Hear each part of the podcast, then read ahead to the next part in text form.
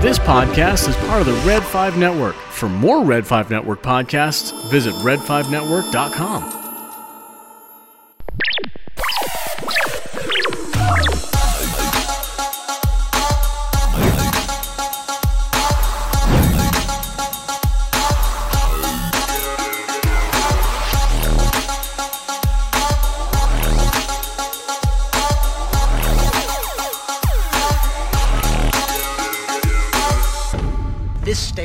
now the ultimate power in the universe. Welcome to the Scarif Scuttlebutt podcast, Scarif Live. And uh, Brad, good to see you, my friend. Happy New Year! And is this uh, is this the first uh, Scarif Live of the new year? Well, happy New Year to you as well. And yes, it is. Uh, the The world is crazy around us, but at least we still have Star Wars to talk about, uh, and plenty of it, which is good. This is what we need. Uh, the rest of the world is chaos, but at least we have something we can geek out about together as friends. And we got all of our friends here in the chat. Good to see everybody. Thank you all for joining us, and uh, happy New Year's to everybody in the chat as well, since this is our first Scarif Live of the new year. I was just petting my uh, my good luck Grogu there, so uh, Yeah, I petting think- your I think Grogu I- sounds kind of dirty. I think that's good. And speaking of petting your Grogu, if you guys Hey-o. uh, are interested in our uh, sponsor, make sure you head on over to Manscaped, uh, talking about petting your Grogu. But make sure your Grogu is nice and clean, Brad. Isn't that right? I'm not often speechless. I, I get I got no retort for that. Yes, uh, yeah, nobody likes a dirty Grogu now. I guess uh, no, everybody's gonna hate us if we if we start comparing Grogu to uh, the Manscaped product. So let's we'll stay away from that. But uh, yeah, if you didn't get some for Christmas, uh, well, you missed out. But uh, you can still go to Manscaped.com and uh, use the promo code Beachballs for 20% off. And they are great products, better than you might imagine. So uh, go check that out, manscaped.com. It really is nice. It keeps everything nice and uh, clean down there, or wherever it is that you might have Wherever. manly hair. Um, but not just manly hair, women, man, womanly hair too. I don't care. Uh, and moving right along. Moving right along. Anyway, uh, thank you everybody in the chat. We uh, we have quite a uh, show. First of all, uh, earlier today, uh, earlier tonight, I put out a uh, a question for you guys. Uh, I wanted to find out if I should uh, what kind of adult beverage I should have, and um, I gave you guys two choice. Keep it simple: beer or wine.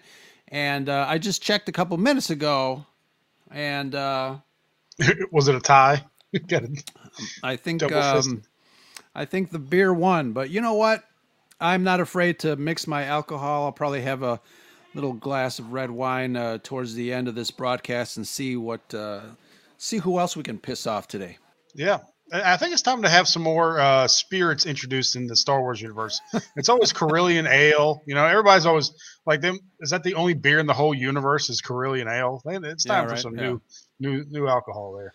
Time for some new alcohol and time for uh, what was the the other thing that we had posted up um, on Twitter a couple of nights ago in anticipation of tonight's um, scheduled Scarif Live. We wanted to chat with uh, with each other and bring in a uh, fellow Red Fiver. We got Red Charlie, uh, Red Four uh, Charlie uh, from uh, Star Wars Through the Ages uh, coming up. Um, we're gonna chat with him, but we posed a question to you guys. What do you guys want to talk about?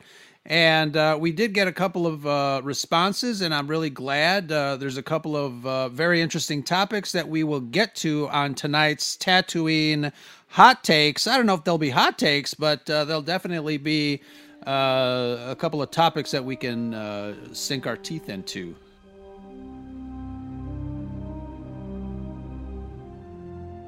Isn't Yeah, that some of those were kind of uh, PG. So if anybody in the chat has some spicier uh, questions for us, uh, maybe some controversial ones, you can sit there and you know dwell upon while you're in the chat. By all means, throw them at us uh, throughout the show, and uh, we'll see what kind of trouble we can drum up tonight.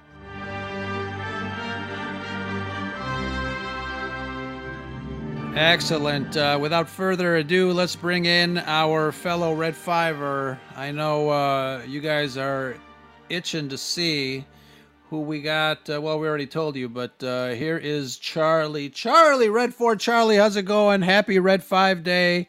Uh, I just made that up. It's always Red 5 Day around here. So, how's it going, man?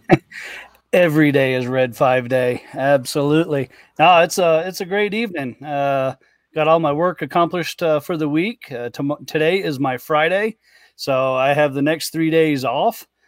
So yeah, man, it's uh, it's going well. Uh, getting ready to get down on some more uh, uh, High Republic stuff. Uh, just got the uh, the next two uh, little small books, and uh, yeah, man, that's uh, I'm excited. Did you make it through Light of the Jedi already? Yes, I did. Man, I'm only about halfway through. How'd you finish so quickly? Uh, I read about a hundred pages an hour, and so it doesn't take very long. Yeah, I'll be honest. I got this one. I mean, I did get the hard copy, but I got this one on uh, audio, and I posted that on Twitter as well. Uh, Mark Thompson does such a good job with these, and it's so entertaining. And with all the sound effects and with the music in the background, mm-hmm. it's like you're watching a Star Wars movie. Uh, I wasn't sure what to think about this book at first because it seemed like it was all over the place at the beginning. But uh, I'm about halfway, two thirds in, it, and it's uh, getting pretty good. So, did you enjoy the book overall? Yeah, absolutely. And uh, uh man, uh, I started listening to the audio version first uh, because our stores did not have the hardback. here in Roswell, New Mexico. So thanks very much for that, Target. I really appreciate it. Um, but so I got the audiobook. I started listening to it. Uh, some of the accents that uh, Mr. Thompson did, uh, I really liked, and some of them I just were like, "Wow, that's way over the top." Uh, so then I switched over to the hardback uh, and got through it a lot faster than uh, what I would have listening to it in audio format. but man, the way that it was written, I I love how you were introduced to a character within the con uh, within the countdown, uh, and you were vested by the time that that passage ended. You were so vested in that character that you know you're shocked on what's going on, and you just had to keep reading. Yeah, I don't want to spoil it too much for everybody, but uh, maybe you can relate when when it started off. That like I think with it, yeah, that first chapter.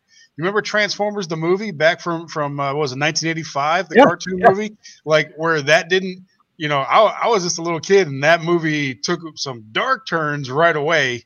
And uh, turns out was not, uh, you know, six year old me was not ready for it that time.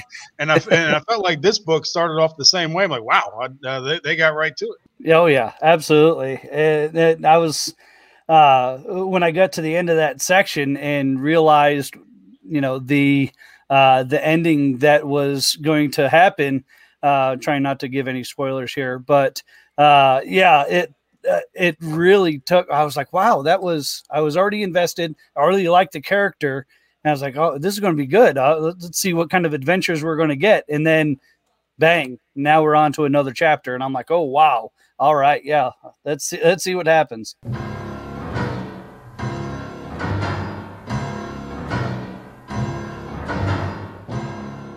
I mean, Ro and I have talked about Charles Soule many times uh, on the Scarif Scuttlebutt, and uh, you can tell he really loves Star Wars. He does it justice. Um, his, his, Vader series is among the best mm. for, for Star Wars.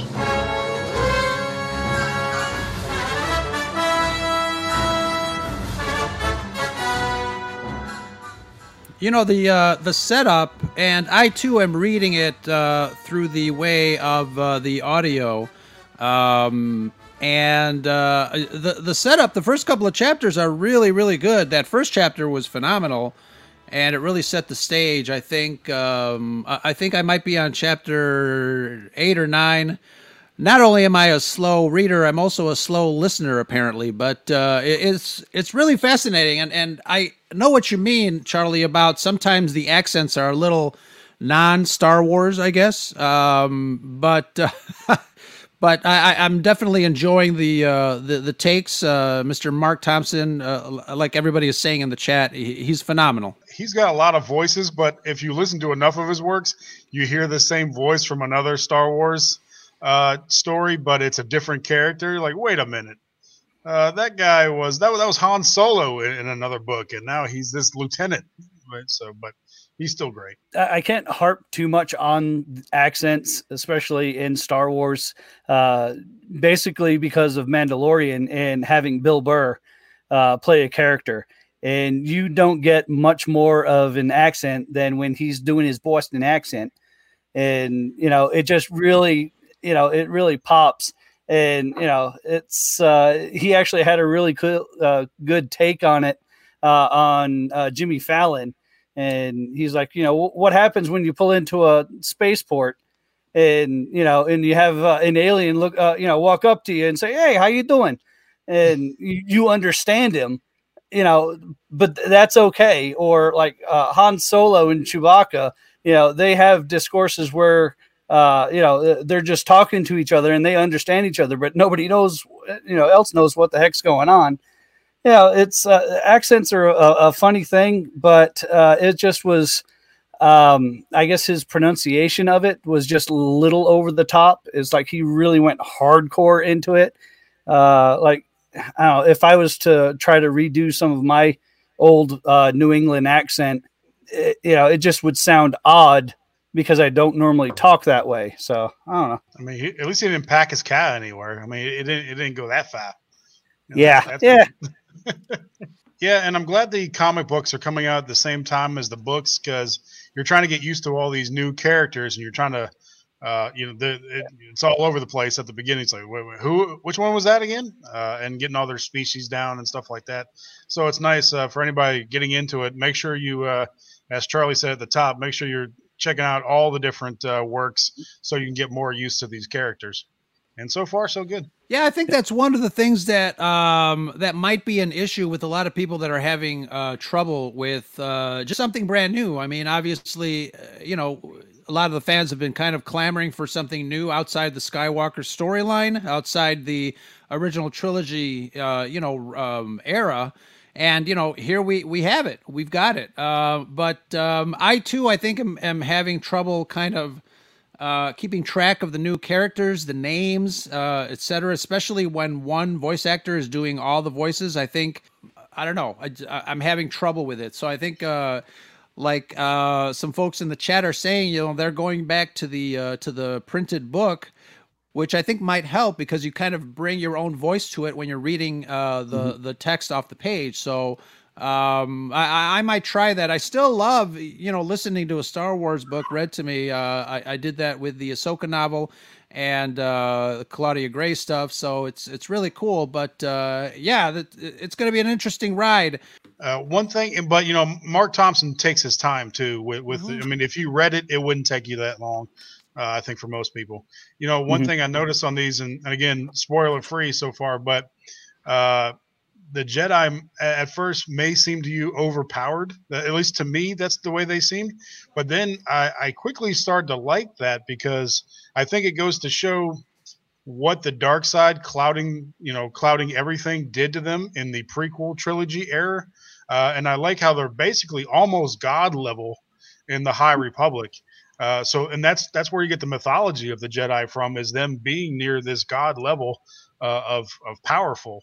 Uh, so I, I think I, I, think I get on board with that, and I think that shows you know just the difference uh, a couple hundred years can make, uh, especially when you have Sith working in the background and clouding everything with the dark side. So I, I think that's pretty cool. There's one thing that I noticed um, that made me kind of pause, and again, non spoilers. It was just kind of a description of of the Force. Um, which I think for me didn't make sense because what we know the Force is different than what was described, they were talking about how um, you can't manipulate gravity or something that had to do with gravity. and I'm like, gra- gravity was gravity. Right. Yeah. Yeah. Yeah. Uh, no, and, they, and they, did ex- they did expound on that though. I mean, okay, he, he, right. he made that statement of gravity is gravity, but you can sort of pad your fall a little bit. So he he did kind of counter that a little bit. But yeah, that took me off at first as well. But you know, one of the things that I was I guess explaining to myself is that this book is, you know, has is taking place, uh, you know, many many years before the original trilogy obviously uh, many years before the story that we know. So maybe the author is also telling it from that perspective and and um, you know maybe the force is different maybe some of the things uh, that the force uh, does or how people understand the force the force is going to be different. Mm-hmm. and i was definitely on board with that. I, I like to see you know obviously we uh, each movie each uh, star wars movie has introduced the force in a new way uh, including the sequel trilogy. We got different force powers or different things that the force or the Jedi are able to do, and um, I just kind of you know put it in that category. So again, I'm you know maybe a little under halfway through, but I'm looking forward to uh, hearing what else is going on, and also looking forward, like you said, Brad. To head over to my local comic book store uh, and uh, see what I can find as far as uh, the continuation or the parallel stories that are being told in this era. Yeah, and there's definitely some force powers that I'd like to talk about in a uh, future episode on mm-hmm. on Scarif. I don't want to give them away quite yet. Let everybody get their chance to read or listen, however they like to consume their Star Wars. But yeah, there are a couple new ways that I think are pretty cool, and for them to, for Charles to come up with that, uh, well, I guess the whole creative team to come up with that, that that's pretty neat. Yeah, I I really enjoyed the way that they described the Force in this one. It's something uh, and not necessarily different than what we were told uh, previously. It's just a, I guess, a different interpretation of it. Uh, and the way that they feel and their oneness with the Force uh, was uh, just masterfully written. And yes, I, I love that uh, we have some different abilities that we haven't ever seen before. And uh, which is something we've seen in every star wars uh, movie at least uh, even books for the most part. Uh, there's a different uh, power. We've seen things in the sequel trilogy that we didn't know that you know you could do with the force. Things in the original trilogy which was what we based everything off of you know were pretty stock. And then we see different abilities in the prequel trilogy. I'm like oh wow and didn't know you could do this. Well, why couldn't they do this at during this time? And like, well, if they knew how to do that, and now you see all everything they could do in the sequel trilogy, it's like, why in the world did they not do these before? Maybe it would have changed something. So uh, I, I, like the, that we get uh, different aspects of uh, of the force as we move along throughout this timeline. Yeah, and I, w- I always had kind of a, a a gripe with people that say, you know, why can't we? Why can't all Jedi do the same thing with the Force? I mean, it's it's a different thing, and I think it's you know I can equate it with uh, you know why can't we all be great basketball players like Michael Jordan? It's just you just can't.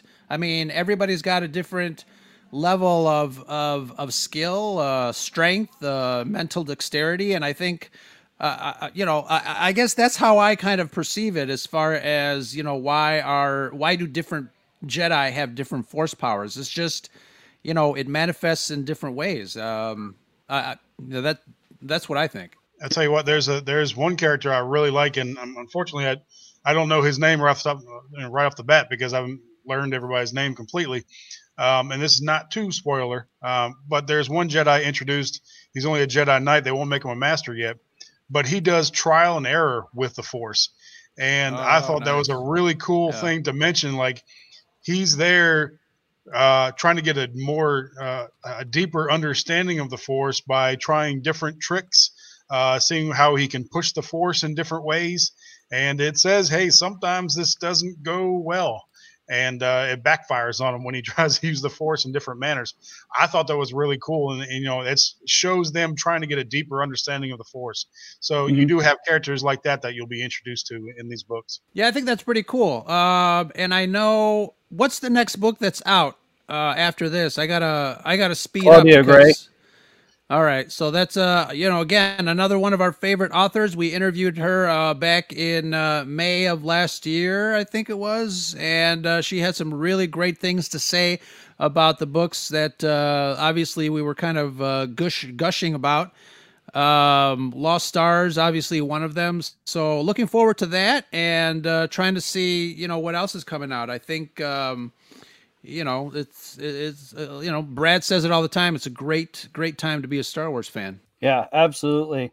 And uh, one of the cool things that I've seen uh, so far with the uh, the other media, whether it's the junior novel or the young readers or even the comic, uh, the novel uh, was the introduction to it. And now you're going to get these other stories that are coming out that focus on one or two of these uh, new uh, Jedi, and they go more into a character description of who they are, what they can do, and uh, you know their strengths and their weaknesses as, as, you move on. So I'm excited for everything that's coming out. Uh, yeah, we get the basic novel, but then it's like uh, I don't know. Um, it's like watching the movies uh, and then getting the art of book, and you see all this other stuff, or the visual dictionaries, or you know, and it gives you just that extra bit of information that are like, oh wow, that's cool, and you know, so yeah, it's uh, definitely read everything that you can. I agree. I agree. So uh, later on, we're going to get to some follower uh, questions and topics. We had some great uh, input from Vader Rapina, uh, Hoth off the press. I know you're in the chat, and uh, Fee2D2. Um, but uh, what else is going on, Charlie? I love your hat. I know we were joking around with you that you got to have a hat on, but uh, that that's uh, that's a real good one. Ah, thanks. I've had this one for a while. Uh, wasn't sure which one. I have a couple of different Star Wars hats, uh, and I was like, man, if I wear a hat tonight, then this would be one that I wear. I'm still after uh, coming to terms with my baldness. Uh, uh, I really haven't worn a hat much. Uh, so it kind of feels a little weird to have it on, but uh, yeah, yeah, it's one of my favorite hats. Hey, Scuttle Buddies, Roe here. I just want to say a heartfelt thank you to our patrons, wonderful folks who have found it in their hearts to support what we do. We're lucky to have you. Folks like Amanda, Jedi Caligula 89, Joey Rosales, the Salty Crew at Salty Nerd Podcast, Alex and Matt, super fan of all pods on the Red 5 Network, Nicholas Schaefer, big thanks, Nick, Chad at Hyperspace and Holocrons, and Jay from Florida. If you want to be even more involved in the Scarif Scuttlebutt community and feel like becoming a patron, we'd really appreciate it. Head over to patreon.com slash Scarif Scuttlebutt. And until next time, remember, it's always sunny on Scarif. With patrons like you.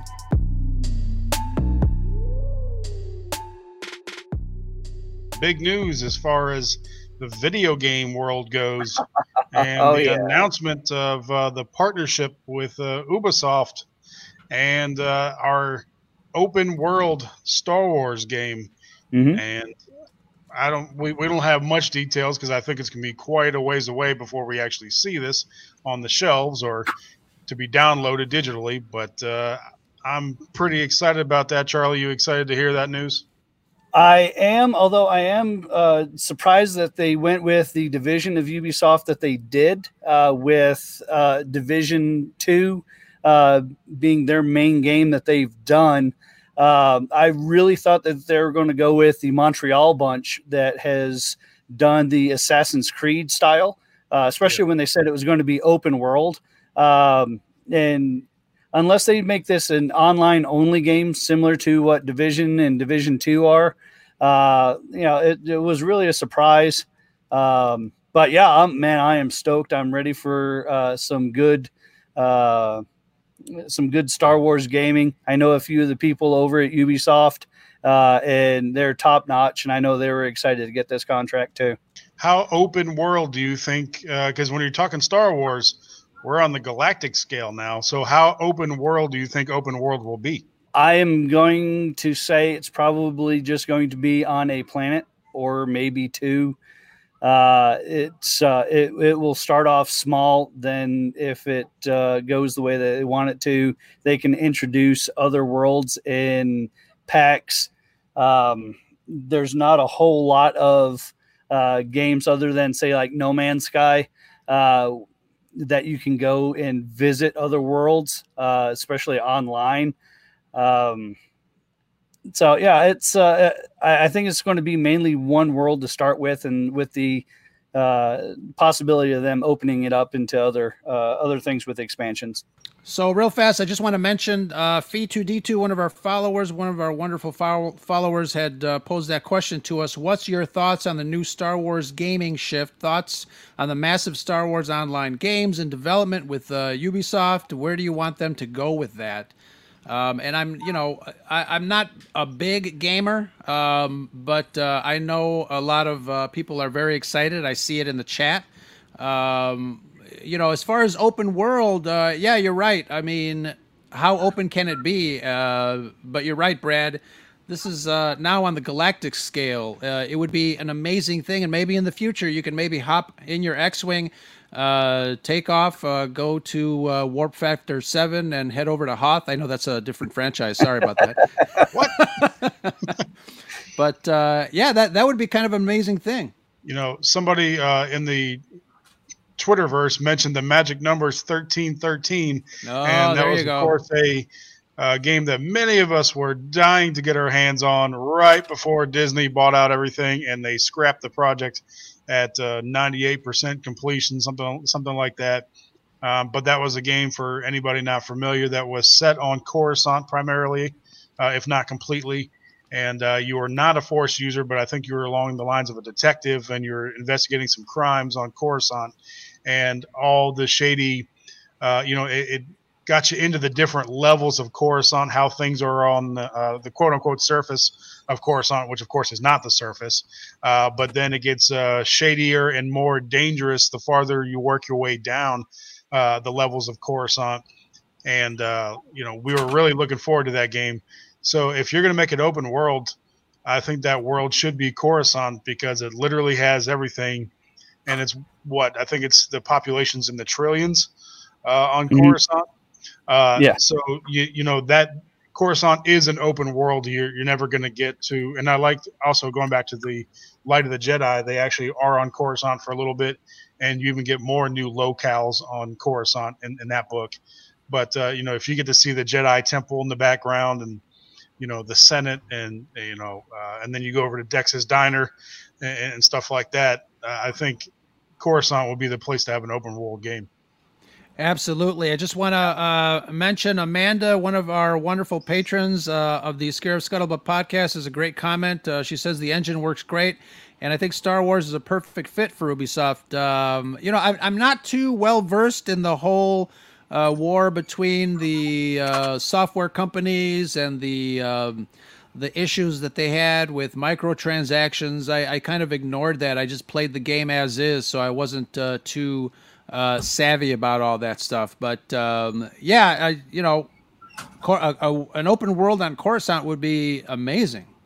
Absolutely, and uh, yeah, it's. I, I, was thinking that thirteen thirteen was supposed to follow Boba Fett um, uh, as a bounty hunter on uh, on that level, um, but uh, maybe uh, Brad, you might be right on that, where it was a detective instead of uh bounty hunter. Um, but yeah, it's.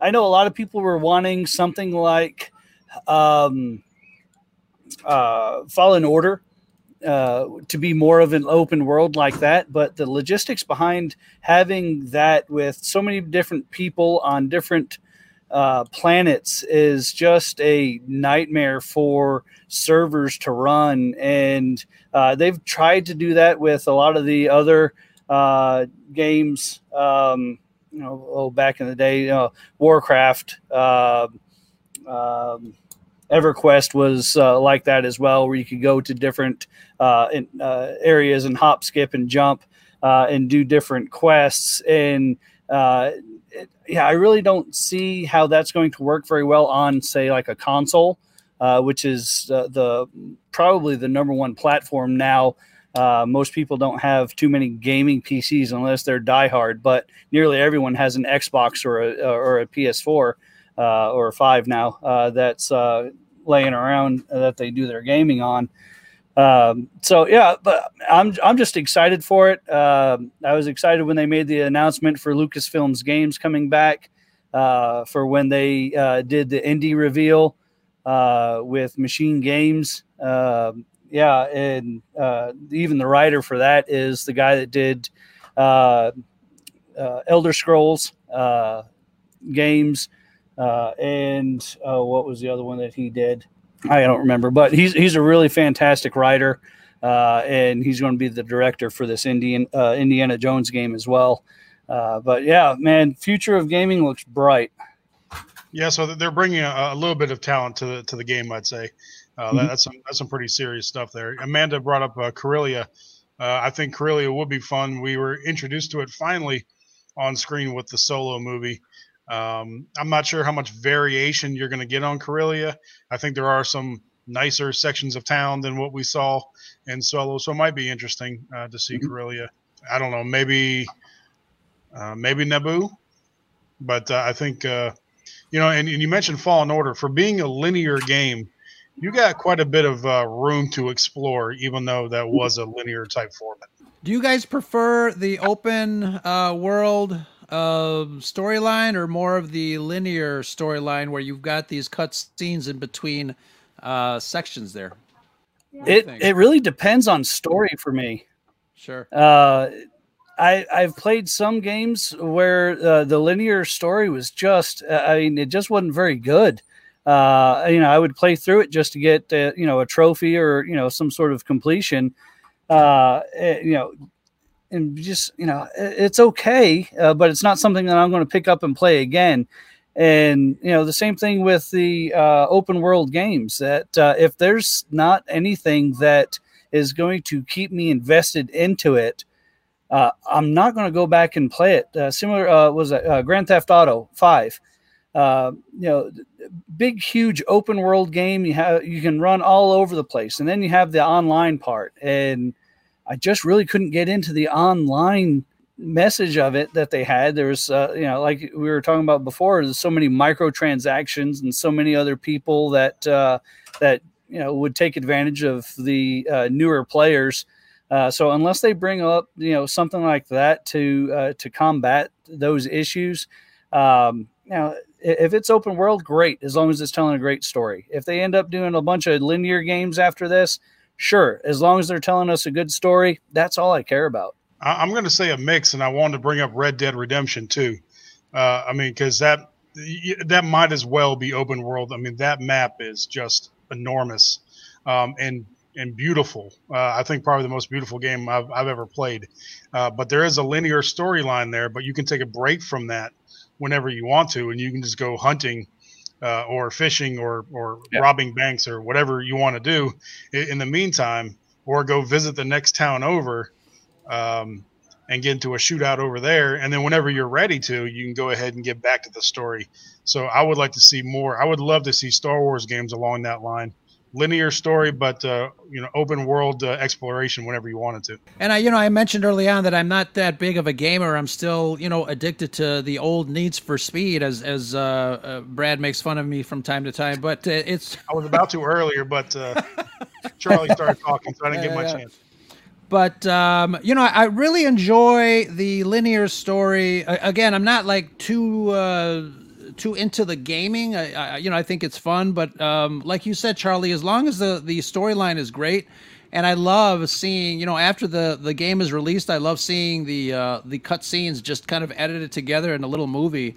Um, I find those things fascinating too, from you know, just kind of a, a story perspective. I really love that.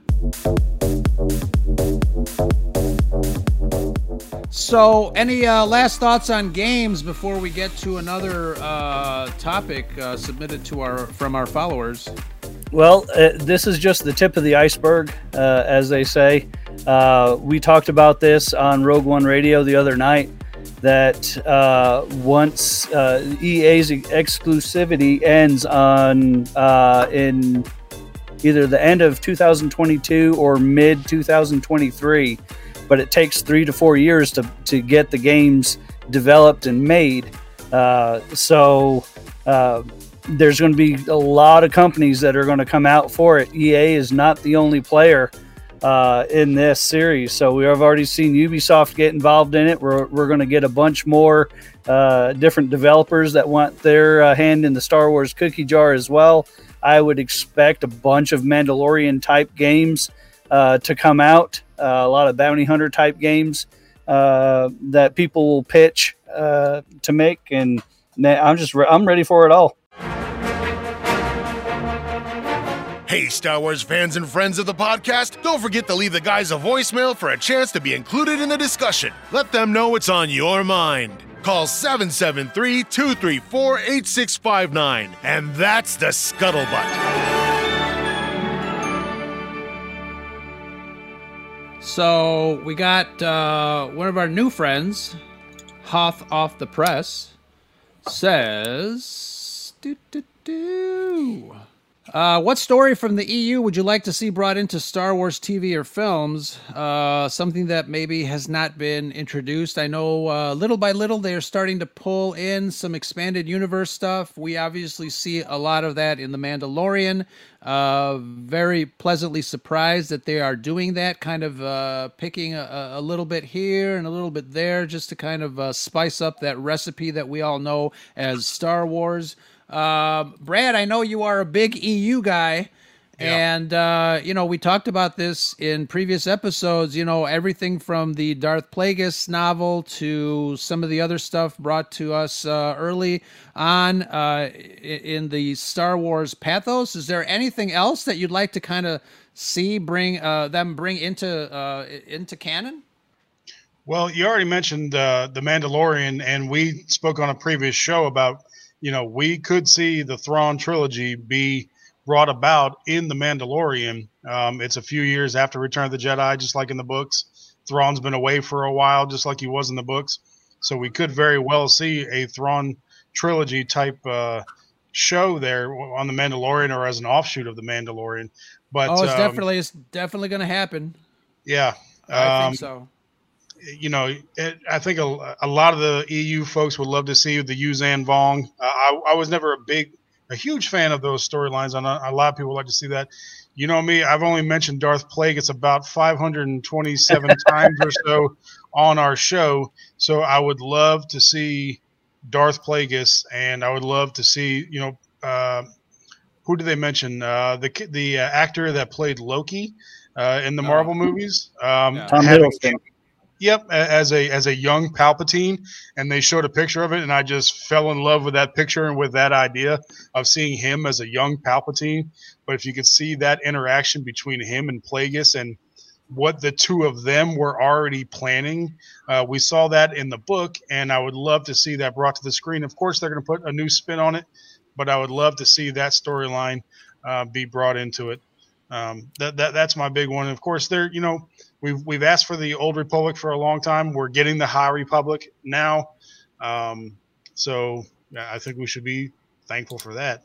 But uh, Charlie, what do you think? Well, Amanda's took mine. Uh, I would love to see Knights of the Old Republic. I really would love to see the story of Revan uh, play out.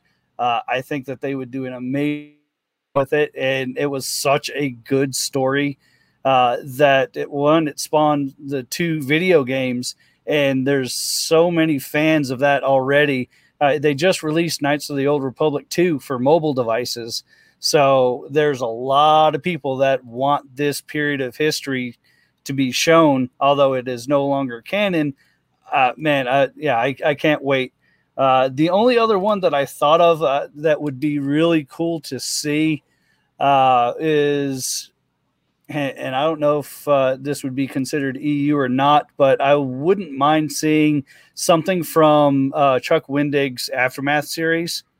Uh, I think that there's a lot Definitely of good stories. Not EU, Charlie. Don't you do that to the EU? Don't.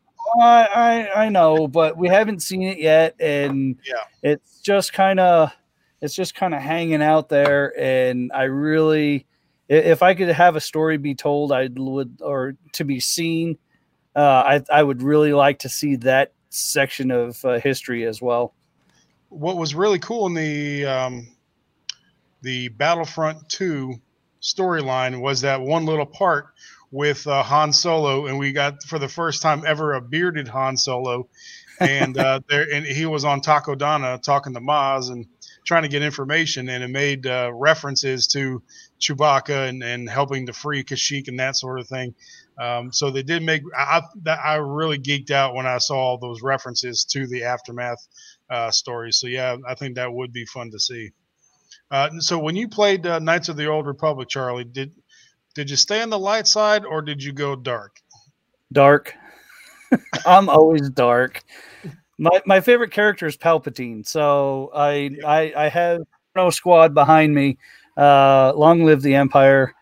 Uh, yeah, Empire. That's uh but I, I, just couldn't bring myself to do it. I think Ro and I have talked about this in the past. Like I thought the dark side responses were so extreme on that game. Like, you know, you needed a pack of batteries, a pack of AAA batteries, and it's like, hey, can I get some batteries, Jedi Mind Trick, or Force Lightning the guy? And I just thought, you know, using Force Lightning to get some AAA's was a bit over the top. So I can never make myself go full dark side on that game. you should you should see me when I go to 7-Eleven for a Slurpee. What do you mean over the top? You got 7-Elevens in Chicago? Because I'm so mad that the South doesn't have 7-Elevens. Oh yeah, Right. we still got them. We still got them. Uh, real quick, I just want to make a quick apology. I think I posted uh, Hoth off the press, but it's uh, his handle. Uh, our new friend is Hoth off podcast, so uh, check him out. Uh, new to the Twitter uh, and uh, podcast world, uh, Hoth off the press. He's uh, he's also in the uh, chat, so uh, everybody say hello to him. And say that Um, 10 times fast. and say that 10 times fast exactly without drinking a modelo uh, I uh, rural farm boy uh, hit me up with a question on on Twitter, uh, and I'm not sure. Well, no, we can probably make this a whole show, uh, but he was asking about top five favorite droids in the Star Wars. So we can uh, definitely name a couple each. Otherwise, you know, like I, I've been wanting a droid uh, show for a while, just just on droids and do they deserve equal rights to sentient beings in the Star Wars universe? And I would argue, yes, they do, because they obviously have feelings. They've they've said it. But anyway, that's neither here nor there. Charlie, some of your favorite, and and uh, you can't pick R two D two and C three PO. So besides R two D two and C three PO, because that's the cheesy answer that Roe would give. Uh, what are your favorite droids in the Star Wars universe? Well, I would have to say um, number one, Chopper. Uh, love Chopper. I always Uh, forget Chopper. I don't know why. I always forget Chopper, but yeah, you're right. and uh, R4 uh, is uh, another. I've always uh, had, uh, you know, uh, and and would think it would have an interesting story, uh, mainly because well, if he didn't have a bad motivator, uh, then he was the droid that was chosen. So. You know, did something happen to him where he had a bad motivator? Did uh, R2 or C3PO do something to him? you know, to ensure that they were the ones that were picked, or I don't know. So, uh, but I like that one. And then uh, Two Med Two is always a uh, interesting one uh, for me as well. Do, do you remember? We've mentioned it before on the show. Do you remember uh, the Star Wars Tales comic book from a few years ago? Uh, it was when Dark Horse still ran it, but they called him Droid Jedi, and it, uh, it actually made him a Force user, and he blew his motivator on purpose for the good of the universe. I always thought that was a fantastic take on that one. Isn't that also in uh, the Empire Strikes or the the first uh, from a certain point of view collection? They may have, yeah. I mean, I I repressed most of those stories, uh, but what they did to Tarkin and, and and others in that one, I don't know. But uh, uh, yeah, no, it, it, it may have been, but I also thought that was a pretty cool story. Uh, I'm gonna start off by saying uh, K2SO. I don't, uh, I, we don't talk about Rogue One very often on this show, like hardly ever, except every other show, um, and we named ourselves after it. But uh, yeah, Amanda's got it right. K2SO such a great character. He did such a great job uh, with that character. Uh, the sarcasm there, the fact that he's a reprogrammed droid, so uh, I can relate to him. My filter also died a couple years back, so I tend to say whatever comes into my circuits. Uh, it was part of my reprogramming, uh, so I can relate to that.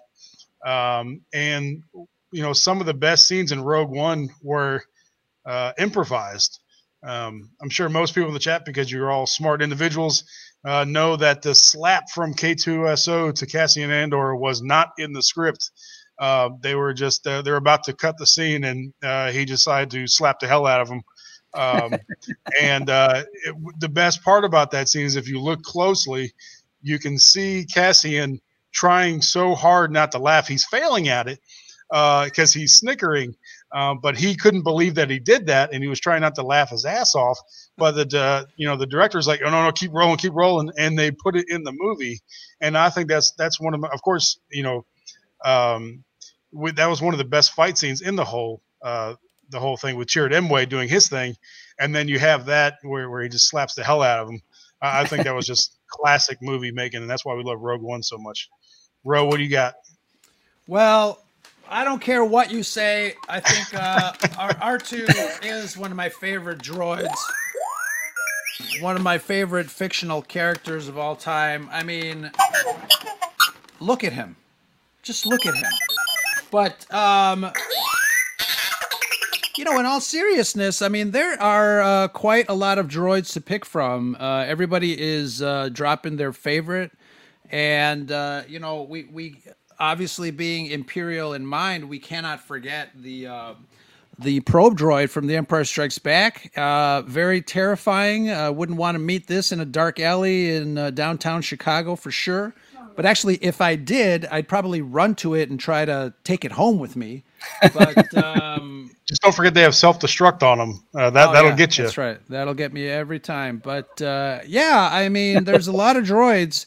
Uh, like I said, you know, IG 88 for one, uh, the uh, bounty hunter droid from The Empire Strikes Back. Uh, mm-hmm. Chopper for sure. You know, Chopper is, uh, and I, I think you can say this about every droid. Chopper started out as this, you know, droid that we first met in the Rebels cartoon. By the end of it, I mean, he really had such an amazing personality. And like I said, we can say that about every droid for the most part in this uh, saga that we all love. I mean, C3PO, R2D2, R5D4, there's stories being written about them. I mean, the new ones, uh, obviously BB 8. I mean, it's just amazing that uh, we are able to assign, you know, human feelings and characteristics to these uh, these non-sentient beings, these characters from a galaxy far, far away. And I, I, for one, you know, they can hold their own with any character, living or not, in, in the Star Wars arena. And I really love, I, I, love a lot of them. I'm a little disappointed though in the, in the chat. Nobody's mentioned two of the greats, and I know Roe probably won't appreciate this as much because he's not a big fan of the Doctor Aphra series. But BT one oh. and, and, Triple Zero from the Doctor Aphra series, I, I, think they're I think they're hilarious. Uh, it's uh, you know what would the dark side do if they had C3PO and R2D2? Well, they'd be sadistic bleeps, and that's what uh, Triple Zero and BT one are. Uh, they're they're trying. They'd love to kill Doctor Aphra the entire time, but they're just not able to. Um, but they they're they're crazy. They're crazy as hell. And uh, some of the scenes with them in it are hilarious and uh, highly destructive. Um, so that's that's one reason to read the Doctor Aphra series. Um, but uh, oh, highest highest body count. Well, I think I just answered that one. Exactly. Uh, yeah, exactly why I put it up. Yeah, absolutely. Yeah, yeah. BT one and triple zero. Well, I would say BT one to be specific because he brings the heavy artillery Triple Zero, he does the uh, precision work of uh, torturing people and uh, getting answers out of them. But uh, you know, there's uh, also another. Um, Charlie, did you read the Alphabet Squadron books? I have.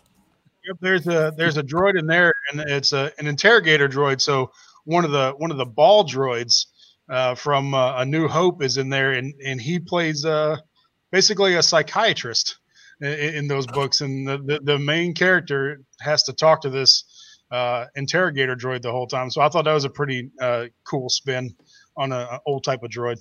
Absolutely. Uh, I want to do a quick shout out to a couple of friends of mine on the West Coast in San Diego, Lucia and husband Paul. Uh, hello, guys. We miss you in Chicago. I know it's uh, a lot warmer where you are, and you have family there. So uh, yippee ki to you guys, but uh, they're watching us in the comfort of their own home in San Diego somewhere, and uh, love you guys. Um, yeah, droids. Um, what you know, uh, Brad? We're definitely going to have to have a, a, a, an episode on droids because. Uh, again, if you guys in the chat don't know, you know, George Lucas decided to tell the story of Star Wars through the perspective of R2 and 3PO, and that is also based on um, what is the uh, Kurosawa movie, the old black and white, the Hidden Fortress? Hidden, yeah. And there was uh, two characters in Hidden Fortress that he uh, modeled R2 and 3PO after, and I really would love to do a, a really a, a, really good deep dive on on the juxtaposition of those two characters uh, from the Kurosawa film to Star Wars and how you know how all that all relates, but uh, that that could be for another show. But uh, yeah, yeah you- and you that can- was something that uh, I think we and we've sort of mentioned this before was a bit off in the sequel trilogy because, like you said, uh, they were designed to be those characters or uh, Rosencrantz of Guildenstern or the uh, chorus in Greek mythology. Uh, they were they were that you know character to keep the thing going, and so the whole thing was um, presented through through their eyes. But uh, those deep cuts, those deep deep cuts. Um, but that was something that was missing in the sequel trilogy. Um, R2D2 was literally turned off the entire time uh, during the Force Awakens, um, and C3PO had a minimal um, part to play. I, I did like C3PO's uh, bigger role in uh, the Rise of Skywalker. I thought it was nice to see him uh, get front and center a little bit more, but I was still very saddened to see R2D2 uh, get sidelined. I did. I, I think BB-8. We've. I, I know folks in the chat have mentioned BB-8. We didn't specifically say it. I think BB-8's a, a great droid, but uh, I didn't want that at the expense of R2D2. So I think that was something that was also.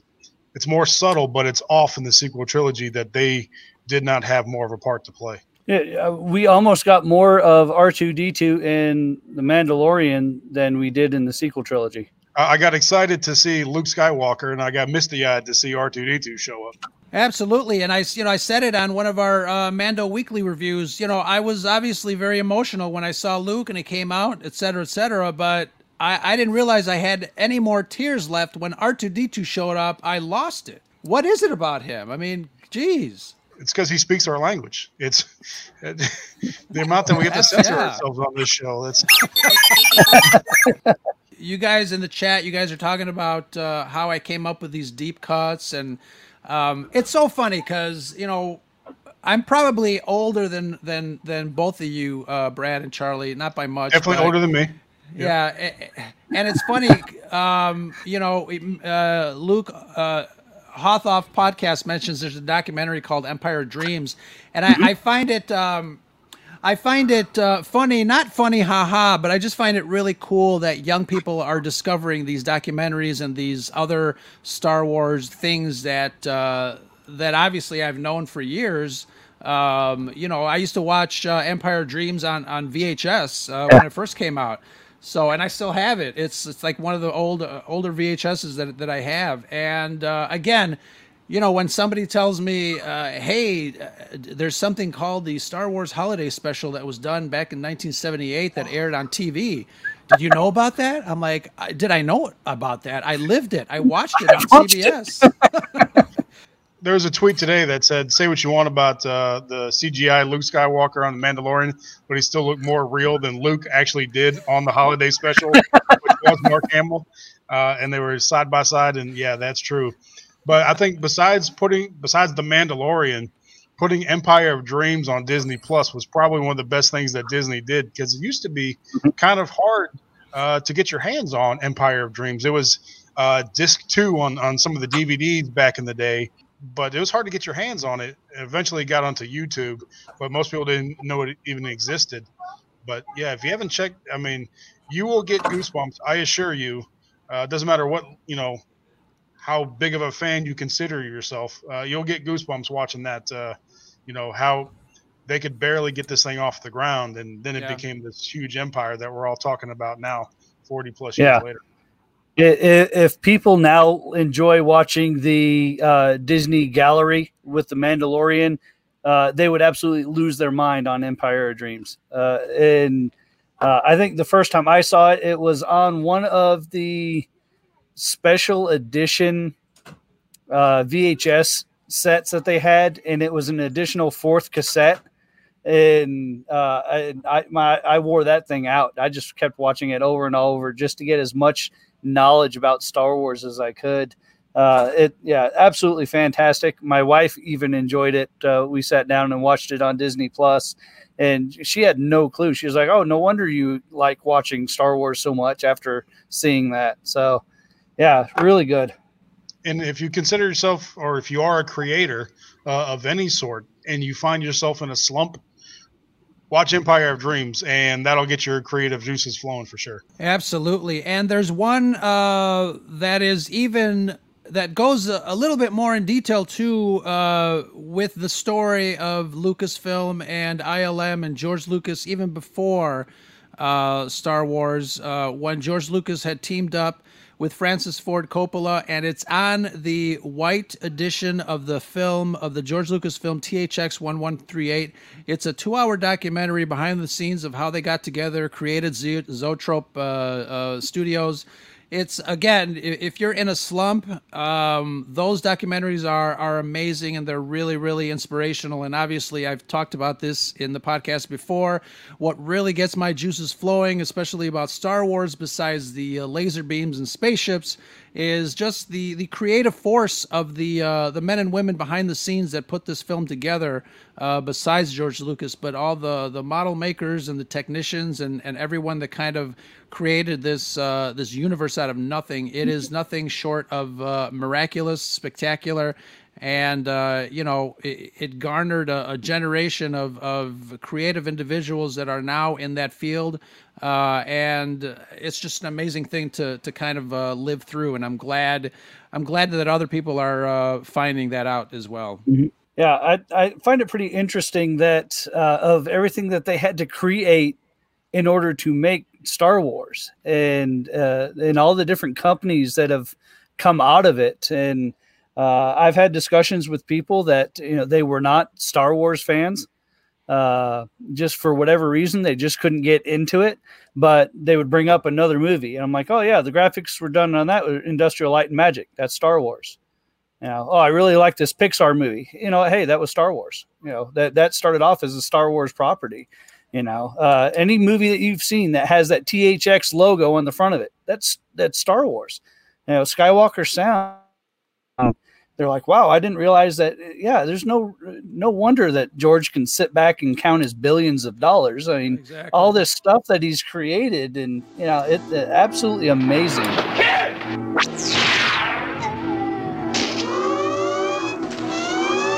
Star Wars, a billion years in the making, and it's coming to your galaxy this summer.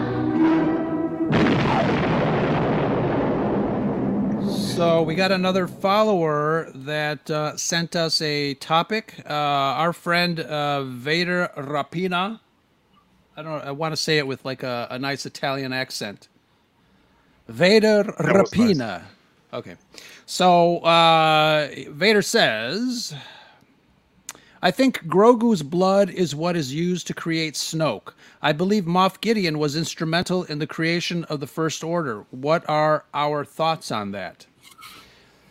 So obviously, there's a lot of uh, new information now uh, that's you know not really direct, but we can kind of extrapolate from some of the things that we've seen, especially uh, recently in the last few episodes of The Mandalorian.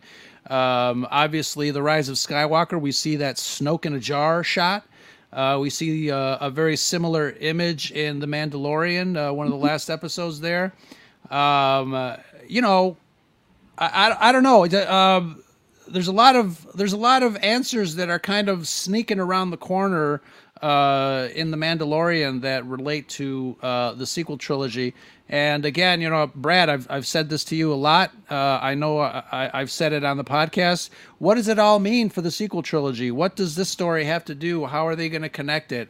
I'm excited to find out um, because I've always been kind of a proponent of, you know, it's it's not about the end results. Obviously, we know the end results in this case. We know that the First Order was was created, et cetera, et cetera. But we also know that somehow Palpatine returned.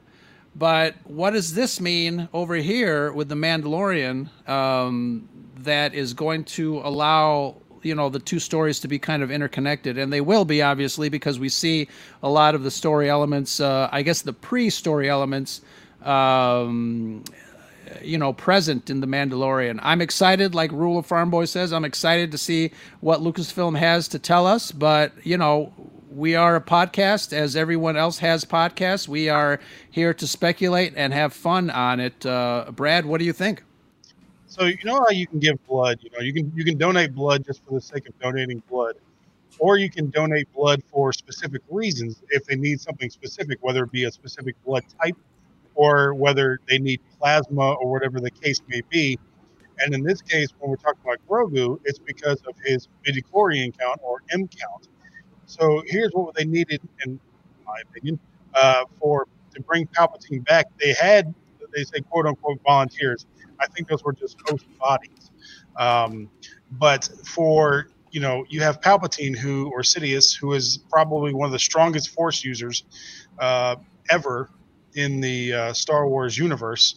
Um, and for that Force entity or essence or whatever to be absorbed in a body, right? We're, we're talking about the communication between the body and the Force. You needed a sufficient midichlorian count to make that happen, a sufficient M, a high enough M count to make that happen. So I don't think you know uh, Grogu's blood and and the doctor kind of mentioned this. Uh, they they needed it because they needed the midichlorians in the bloodstream of the volunteers, quote unquote volunteers. I think to be able to absorb uh, Palpatine's Force essence. So I, I, think that's the connection between Grogu, uh, Snoke, because uh, I think Snoke was all part of the, you know, the the process, the the perfection process to, to for Palpatine to bring himself back. So I, I think that's the connection between Grogu, Snoke, and Palpatine. Do you guys think that Snoke might come back um, somewhere between the end of The Mandalorian and the beginning of The Force Awakens? A period of time in there, we might see another story of, uh, you know, maybe not him rising because obviously you know, we've got that theory that says Snoke stands for the Sith no one knew about, uh, or no, the Sith no one knew existed. Snoke, the acronym, um, that he was he was there all along uh, somehow. I don't know, but uh, you know, I mean, the Last Jedi killed him like a little bitch. You know, three seconds he was done. So uh, not as powerful as uh, we thought, or maybe Ben was even more powerful. So uh, there's that. But uh, it, it's an interesting it's an interesting conundrum that that we have before us. I, I, I, don't know, Charlie. I thought that at first, and we kind of hinted at stuff earlier when we were talking about EU stuff. In the original Thrawn trilogy, the uh, Palpatine held back a bunch of the uh, cloning cylinders uh, from and had him in his little bunker. Uh, uh, and I guess this, yeah, I believe it was uh, Joruus C'baoth was the clone Jedi that was guarding this thing. Luke was there. Um, I believe I believe it's been a while since I've read that one, but uh, and they kind of hinted at you know that there were some cloning cylinders left, and I always wondered that after you know we see uh, you know Attack of the Clones and they have all these armies. Well, what happened to the cloning cylinders in the cloning process? Why why wasn't this used before? Uh, and you know, they get into it in other media, as far as I believe the comics uh, in uh, a couple of the books where they talk about what happened to the uh, the cloning cylinders. Uh, but then we get the Mandalorian, and when we first see uh, Doctor Pershing, uh, he, he's wearing a Kamino outfit, and it's it's got Kamino cloner something on his sleeve. Uh, and then so I was like, all right, well, they're doing something with cloning. And then they talk about, you know, uh, how much he's gotten just a small sample of his blood and they've used it all. So they need to get him back. And you get the uh, Snoke in a jar, uh, you know, picture that you really don't, uh, it's just a quick flash. You really don't get much of it.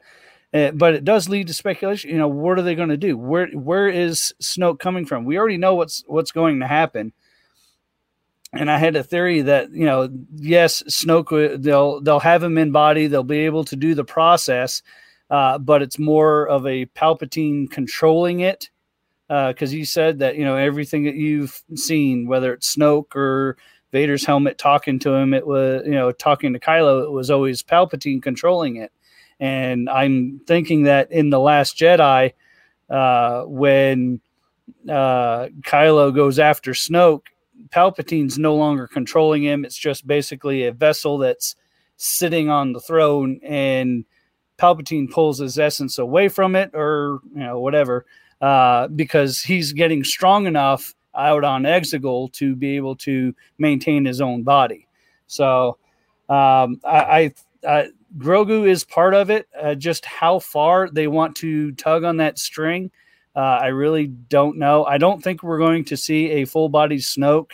Um, we might get hints of it in like a hologram or something, as uh, as we've seen a few times in the Mandalorian.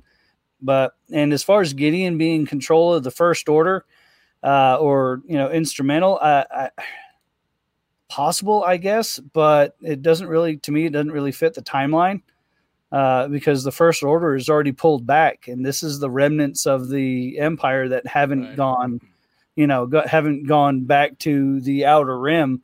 Uh, and gone into hiding and to uh, you know reestablish themselves. Uh, so I, I, really don't know if Gideon is all that instrumental, other than being a protagonist for this series. Uh, I was going to say, as far as Palpatine's comments on Snoke, I'm hoping this is one of the cases where Palpatine was lying because I wanted Snoke, just like many folks in the chat are saying, I wanted Snoke to be the big bad villain, uh, and I and I wrote for years that I truly believed that Snoke was Plagueis, um, and he had been around the entire time uh, that Palpatine never actually killed him. Uh, so personally, I, w- I, I, I have about one percent hope left. I'm not going to give it up completely. Um, that Palpatine was simply lying about Snoke, about having created Snoke. Um, you know, because Palpatine does lie quite a bit when it suits him. Uh, I, for for Snoke to still be significant, I, I, hope that's one of the cases where Palpatine actually was lying, um, but was trying to clone him nonetheless. Well, remember, we uh, always say that the Sith uh, are actually always telling the truth, so that uh, that would be an interesting turn of events. Um, and I just po- put up uh, Luke's uh, comment here uh, talking about the Sith Eternal. I know, you know, we've been planning the Sith Eternal podcast episode for the last what three and a half months already. We got to get our asses in gear. Yeah, I think that that makes for a much better storyline than than what we got. That he was. Mm-hmm yeah, I mean, it doesn't take much for it to, to be a much better storyline, but that definitely is. Um, and you know, I thought we were gonna be on a trajectory where we saw multiple forces at work against each other or competing against each other. Uh, Palpatine versus Snoke versus the Jedi uh, and the Resistance, and I think we would have gotten a much better storyline out of that than what we saw. And you know, it, I, I can't help but to feel that there's uh, there seems to be a, another trilogy in between. Uh, you know, in between uh, Return of the Jedi and The Force Awakens that uh, that we need to see somehow, just to kind of get a little bit more background as to you know what the hell's going on. Um, I think there's too much of a gap. Imagine if we had, it, you know, Luke's Jedi Order. I mean, how people people lost their minds when they saw Luke Skywalker on screen. Sure. So you know, we, and we talked about incorporating EU, uh, his Jedi Academy that we saw in the EU. He did have a Jedi Academy uh, for some period uh, before mm-hmm. it got wiped out. So uh, if you have Grogu there, um, you know, and other Force users, possibly Ahsoka. Uh, if you see a young Jedi Academy, and that you know, even though we kind of know what happens to them. As you've said, it's not about you know you know the final destination; it's about the path to get there. If we saw them in that short time period, I think people would really appreciate that and see a, a young group of Jedi uh, trying to do good things in, in this new post Empire universe. There's still so many stories uh, about that era uh, that we would love. Um, I'm almost to the point now where I'm thinking that it would have to be uh, something that's animated uh, rather than uh, bring back uh, a lot of the uh, the actors to even de-age them. Uh, I know that is an expensive process to do, and sometimes you always don't get the best results. but I would definitely watch something like that, even if it was animated, to continue the stories and to get more of what we really want to see. I mean, why not? They've been pulling back on the EU strings uh, yeah. repeatedly over the years, more and more. Every year, it seems like they're they keep bringing stuff in. So why not? Yeah, all for it.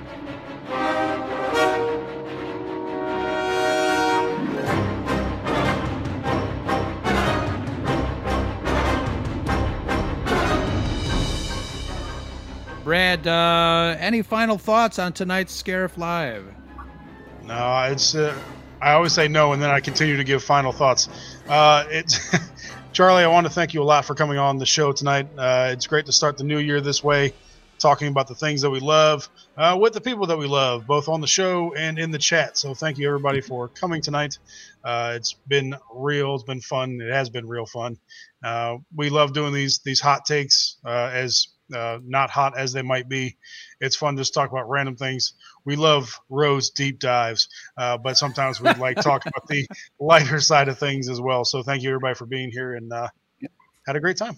Absolutely. Uh, on behalf of Team Scarif and uh, all of the Red 5 Network uh, team members, I just want to say thank you guys and uh, thanks for supporting all of us uh, here at Red 5 and on the Scarif Scuttlebutt. And obviously, Charlie, what do you, uh, you teamed up with. With Rogue One Radio, that's is that correct? What what do you guys have coming up? Oh, yeah starting, I guess, at the end of last year, uh, Steve needed a little bit of help and was looking for a co-host, uh, and uh, so I volunteered to uh, jump on with him. and we did a Mandalorian recap, and and we really hit it off and uh, enjoyed working with each other. So we were going to continue to do that. Uh, this last week, we had a really good show with Apprentice Ewok um, talking about uh, a lot of different uh, things this week coming up. Uh, we are starting a series on uh, looking back at the Skywalker saga, uh, starting with the Phantom Menace. We're going to do a little deep dive on that. Uh, we're going to have a guest with us. Megan, who was in the chat earlier, she might still be there, but she's going to join us on that. And we're going to have some good you know, Phantom Menace talk.